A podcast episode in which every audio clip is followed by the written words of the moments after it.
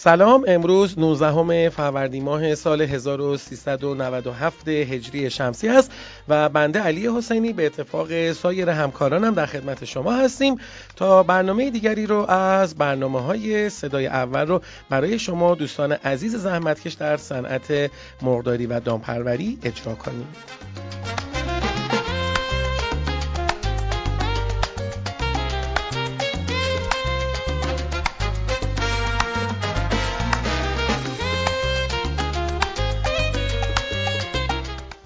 آدرس کانال تلگرامی ما ات آیتپ آندرلاین آیتپی نیوز هستش که آرشیو تمام مطالب ما اونجا قرار داره و شما اگر میخواید از دنیای صنعت مرغداری ایران و جهان آگاه بشین حتما این کانال رو توی گوشی خودتون داشته باشین و اخبار و مطالب اون رو مرور بکنید.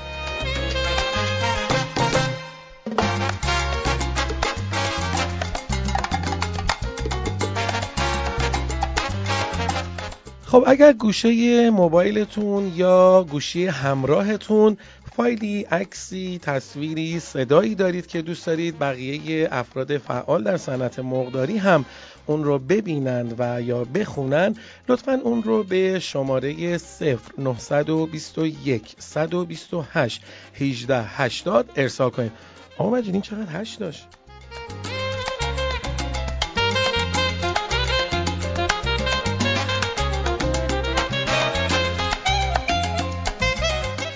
آقای رفیع پور رئیس سازمان دامپزشکی کل کشور امروز با اصحاب رسانه‌های تخصصی فعال در صنعت کشاورزی و دامپروری یک مصاحبه تخصصی برگزار کردند و تمام دوستان زحمتکش ما اونجا بودن و سوالات خوبی مطرح شد که میتونین مرور بر این اخبار و این مطالبی که اونجا عنوان شد رو حتما توی کانال تلگرامی ما و سایت آی تی پی نیوز دات کام ملاحظه بفرمایید. خب برای شروع واسه اخبار داخلی با همین موضوع میریم سراغ خانم مولوی تا ببینیم که برای ما چی دارن. سلام و روز بخیر خدمت شما و شنونده های عزیزمون. همونطور که شما هم اشاره کردی، رئیس سازمان دامپزشکی کشور در نشست خبری با اشاره به احتمال وجود حمله بیولوژیکی در حوزه دامپزشکی اظهار کرده با مساعدت مجلس شورای اسلامی میتوان یگان حفاظتی برای سازمان دامپزشکی کشور ایجاد کرد و برای واکنش سریع حتی لازم است که این سازمان ضابط قضایی داشته باشد.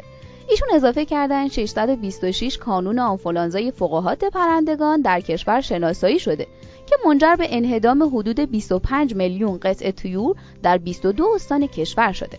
رفیع پور ادامه داد در سال جاری امیدواریم که وضعیت مرغداری‌های غیر مجاز تعیین تکلیف شود.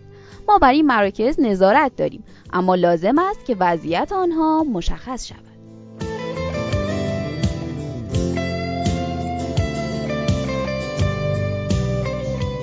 در ادامه خبرها رئیس سازمان جهاد کشاورزی سمنان گفته وزن مرغ تولیدی در این استان حدود دو کیلو و چهارصد گرم است که در مقایسه با آمارهای جهانی این رقم استاندارد نیست.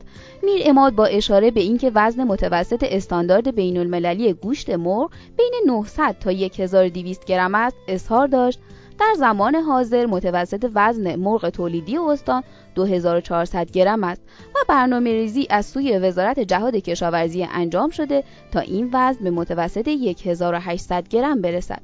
استان سمنان چهارصد و پنجاه واحد مرغداری دارد که چهارصد واحد تولید کننده مرغ گوشتی و چهار واحد تولید کننده مرغ بدون آنتی بیوتیک فعالیت دارند.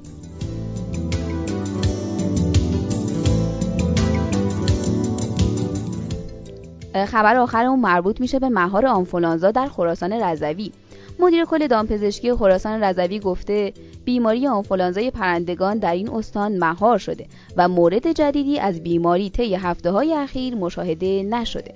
شریعتی اضافه کرد اسفند پارسال موردی از بیماری آنفولانزای پرندگان در یک واحد صنعتی غیر مجاز در نیشابور مشاهده شد که بلافاصله عملیات معدومسازی بیست و پنج هزار قطعه طیور انجام و بیماری مهار شد. ایشون ادامه دادن با اقدامات قرنطینه‌ای و پیشگیرانه موفقیت‌های خوبی در کنترل و مهار بیماری آنفولانزا در خراسان رضوی حاصل شده. به طوری که این استان کمترین تلفات را در سطح کشور از این بابت داشته و در آخر هم گفتند هشت هزار و پانصد بازدید از مراکز تهیه و تولید و عرضه فراورده‌های خام دامی انجام شده که با همکاری مراجع قضایی استان برای صد و چهارده متخلف پرو...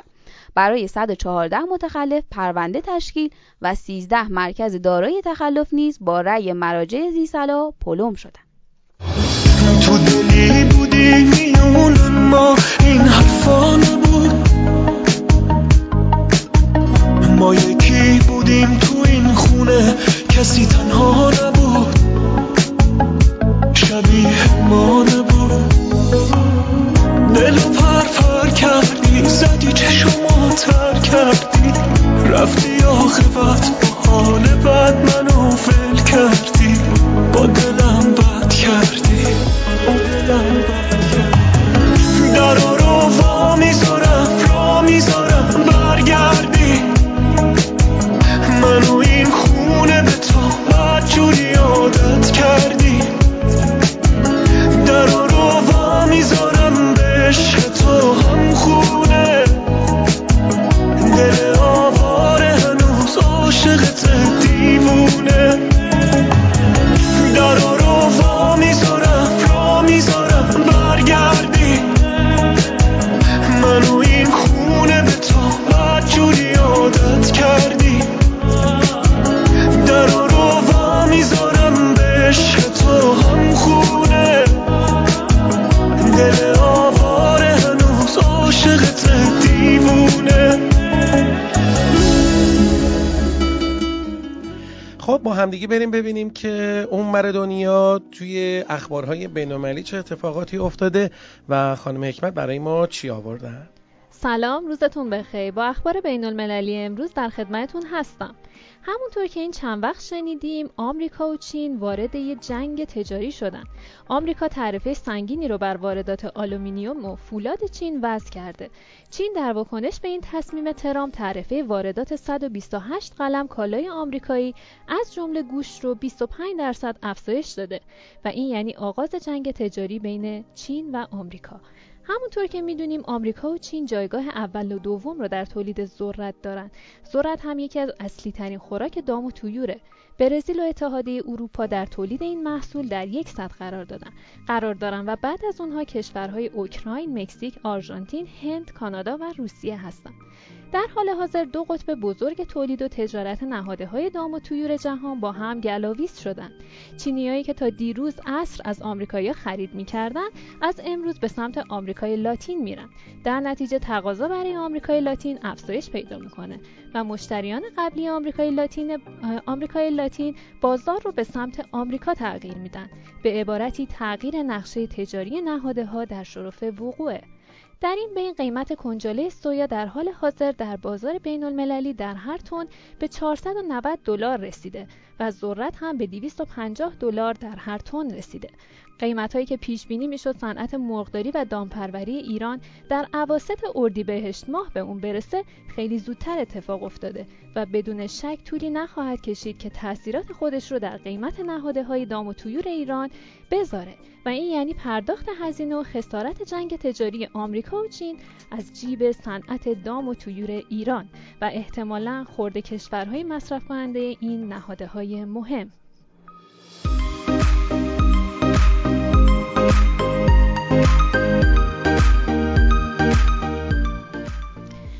دوممون در رابطه با افت نرخ‌های ذرت، گندم و سویا در بازار بورس شیکاگو هستش. در پایان معاملات بورس شیکاگو در تاریخ چهارم آوریل، نرخ ذرت برای تحویل در ماه می هشت سنت کاهش یافته و به سه ممیز هشتصد و پنج دلار در هر بوشل رسیده. اطلاعیه دولت چین مبنی بر تعیین تعرفه بر صد و شش کالای آمریکایی از جمله ذرت موجب افت قیمت این محصول شده. علاوه بر ذرت، قیمت گندم هم در بورس شیکاگو کاهش پیدا کرده و نرخ هر بوشل گندم برای تحویل در ماه می با دو سنت کاهش به چهار ممیز پانصد و پنجاه و پنج دلار در هر بوشل رسیده. اما قیمت گندم در بورس کانزاس تگزاس با یک ممیز بیست و پنج سنت افزایش به چهار ممیز هشتاد و شش دلار در هر بوشل رسید. در این میان وضعیت سویا پیچیده تر بوده. قیمت اون برای تحویل در ماه می بیست و یک ممیز بیست و پنج سنت کاهش یافته. تحمیل تعرفه از سوی چین بر سویای آمریکا از قیمت این محصول کاسته، اما قیمت کنجاله سویا برای تحویل در ماه می با یک و نیم دلار افزایش به سیصد و هشتاد و یک ممیز پنجاه دلار در هر تن رسیده.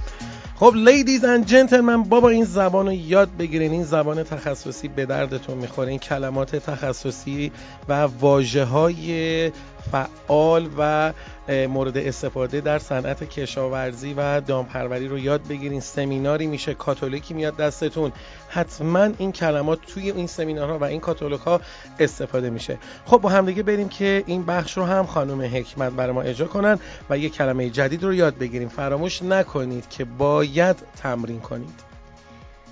با سلام مجدد، کلمه‌ای که امروز آوردم فارسیش گاو باردار هستش. فکر می‌کنم زیاد به کار دامدارامون بیاد. گاو باردار به انگلیسی میشه این کف کاو. این کف کاو. خیلی تلفظش جالبه. این آی ان یه خط تیره بینه این قرار میگیره و کف کف در واقع گوساله هستش. یعنی باید بگیم این گاو ماده این کف کرد. آره دیگه، تو کفه در واقع. این کف C A L F کف یا همون گوساله کاو. این کف کاو گاو باردار. این کف کاو گاو باردار.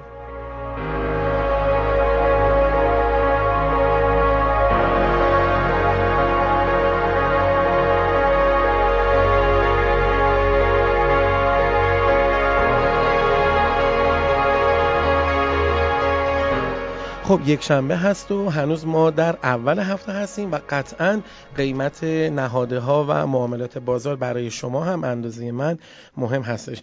ببینیم که خانم مولوی چه تحلیلی از بازار و قیمت‌هایی که امروز بالا پایین شده برای ما دارند. قیمت مرغ زنده امروز بین پنج هزار و صد تا پنج هزار و نهصد و سی بوده و با میانگین پنج هزار و پانصد و سی نسبتاً ثابت بوده.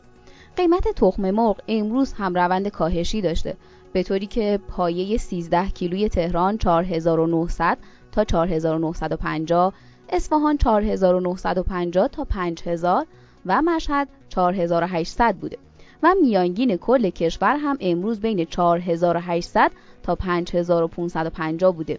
بالا بودن نرخ نهادها و پایین بودن قیمت مرغ باعث شده مرغدارا حتی برای ماه رمضان هم انگیزه‌ای برای جوجه ریزی نداشته باشند، که همین پایین بودن نرخ تقاضا باعث افت قیمت جوجه یک روزه شده، به طوری که جوجه نژاد راست هزار و هفتصد و پنجاه تا هزار و هشتصد، نژاد پلاس هزار و ششصد و پنجاه تا هزار و هفتصد و کاب هزار و پانصد تا هزار و پانصد و پنجاه. خانم مولوی ما این قیمت‌ها رو داریم که پارسال همین موقع چه به چه شکل بوده قیمت‌های جوجه؟ بله، رو سایتمون مخاطبامون میتونن ببینن. من برای فردا هم آماده میکنم که از همین طریقم هم بهشون اعلام کنم. خیلی متشکرم. خواهش میکنم.